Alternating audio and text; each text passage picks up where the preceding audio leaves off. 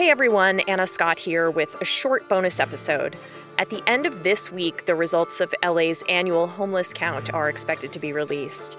One thing I can say for sure is it will show that tens of thousands of people are still living on sidewalks, in cars, and in shelters throughout the county. And in the years ahead, the situation could get way worse because of the pandemic we're in. So I recently gave a call to a couple of my journalism colleagues who are really steeped in local and state policies around housing and homelessness. I wanted to talk big picture about some of the new things that leaders are doing around these issues. And now I'm here to share some of that conversation with you. Liam Dillon covers housing affordability and neighborhood change in California for the Los Angeles Times. Matt Levin is the housing and data reporter for CalMatters. And together they host the Gimme Shelter podcast, which is all about California's housing crisis. I listen to it all the time. We started with some very dire predictions that have come out recently on homelessness in LA County. One study from UCLA predicts that more than 30,000 households could become homeless as a result of COVID 19. And in a recent story, Liam looked at another study from the same university that drilled down on which specific neighborhoods might be hardest hit. I started by asking him about that. Yeah, so there was a, another study, as you referenced from UCLA, that found that tenants that are living in Los Angeles neighborhoods like MacArthur Park, Pico Union, Harvard Heights are among the most vulnerable in the county to facing problems paying their rent due to the pandemic. And that's due to a few things. Um, they're in industries like the service sector and entertainment, which have been really hard hit by coronavirus related problems. And, and also, too, a number of folks in those communities have lower rates of having English as their first language. And as a result, it makes it more difficult for people in those neighborhoods to even be aware of some of the programs that are being offered to prevent evictions and prevent homelessness. Mm. And this, of course, isn't a concern that's just unique to LA, right? And maybe Matt, you can jump in here. There are concerns around California about vulnerable renters being pushed even more than they already are into homelessness.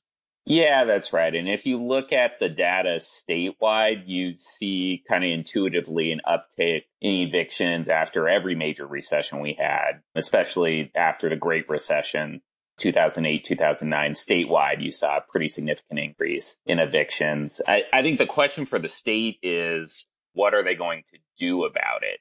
Notably, Newsom has not come out with a proposal on renter and landlord assistance either as part of his budget or as part of several kind of executive actions that he's taken during the pandemic.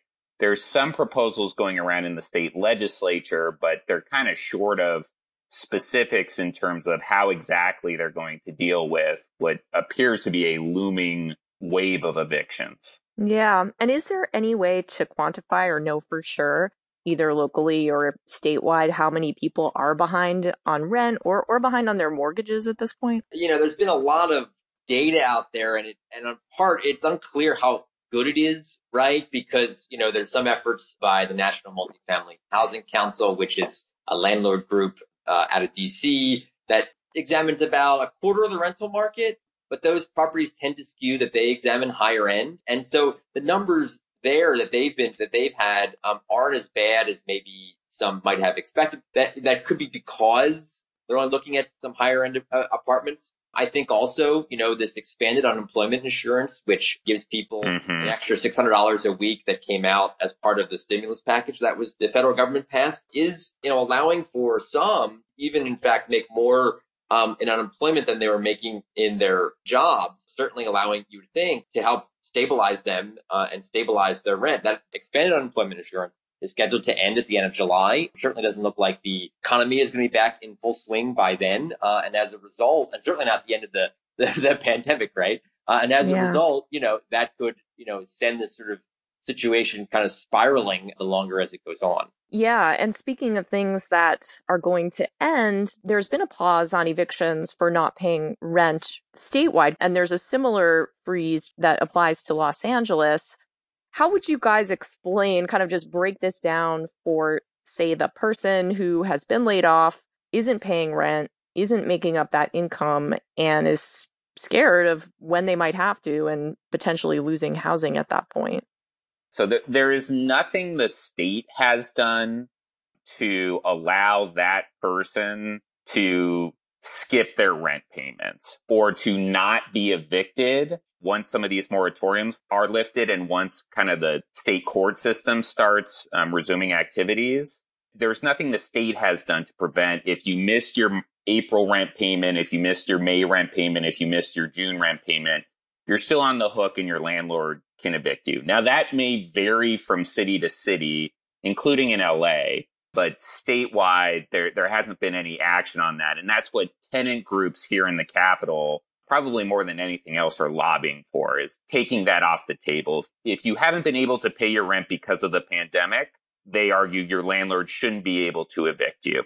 I think that the theme uh, of not just the renter protection efforts, but also the protection efforts that are geared towards homeowners and towards landlords is they're really haphazard. And a lot of them rely on, even though there are some rules that have been passed at the local level, at the state level, at the federal level, they're kind of hard to understand. They don't really apply, you know, super broadly or universally. And as a result, there's a lot of sort of negotiation that is kind of having to happen or have to go on between you know individual homeowners, individual renters, and their mortgage holders or, and their and their landlords. A- as a result, it's also tough because of this haphazard and unclear rules. It's tough to enfor- in- enforce them too. So you're really dealing a lot with a kind of ad hoc kind of situation that makes it hard to get clear guidelines, clear rules, and clear relief for really everybody across the board. Yeah, what about this new rent relief fund that's that's been proposed here in LA?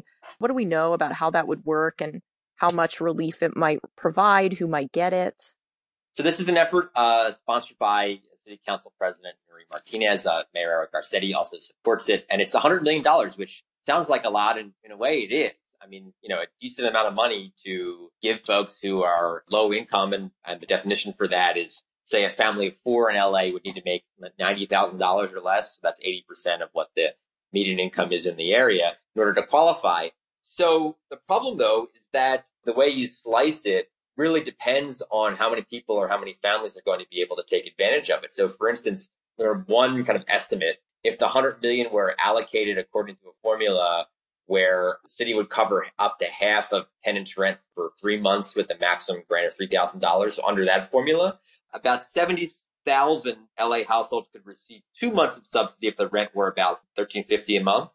But you can see how those numbers change really quickly. So if we're giving three months of subsidy for families that's rent for $2,000 a month, then only hmm. 33,000, you know, families would be able to access it. And so, you know, the more generous, of course, the benefit is, fewer people are, would, would be able to take advantage. And the need, you know, as we've discussed, you know, certainly region wide could be nearing, you know, a million families, right? Um, mm. And so, you know, it's really hard again to, to calibrate the potential need with the potential assistance that's being offered.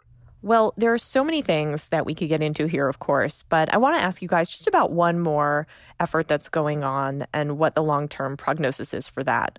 And that's Project Roomkey. This is the effort going on around California to get 15,000 people experiencing homelessness into hotel and motel rooms to protect them from COVID.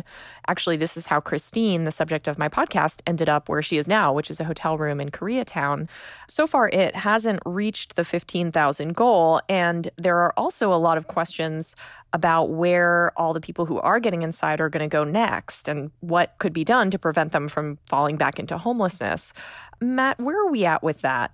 Yeah, so the goal was leasing 15,000 rooms and putting people who are homeless in those motel rooms. And the state says it has leased those rooms, about 9,000 of which are occupied.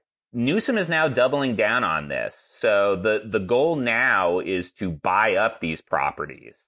That's what he's put forward in his state budget proposal and state lawmakers seem to be on board. 600 million to literally buy that Motel 6 that right now has some people who are homeless in it and turn it into supportive housing. So this is the new strategy that the administration is doubling down on to try to solve California's long-term homelessness woes. It's something the state has never really done before or any state has never really done before. It, they have six months to spend this federal money to buy up as many motels as they can We'll see how it mm-hmm. works out. It is it is an unprecedented effort, and typically it takes a really long time to buy and renovate motels to make them appropriate for more permanent housing situations. And if they don't use the money within the allotted time, it, it goes away, right? Yeah, the feds get it back after Wow. six months. One of the key questions here is how cities will react to this. Already with Project Roomkey, just in terms of temporary emergency housing for the homeless, you saw multiple cities, including several in Southern California, oppose hotels that were willing to have homeless people inside them during the pandemic. When you're buying hotels for more permanent usage, you're going to run up against that same type of opposition. Well, thank you guys so much for taking the time to do this. I really appreciate it. Take care. Thank you, Anna. Thanks, Anna.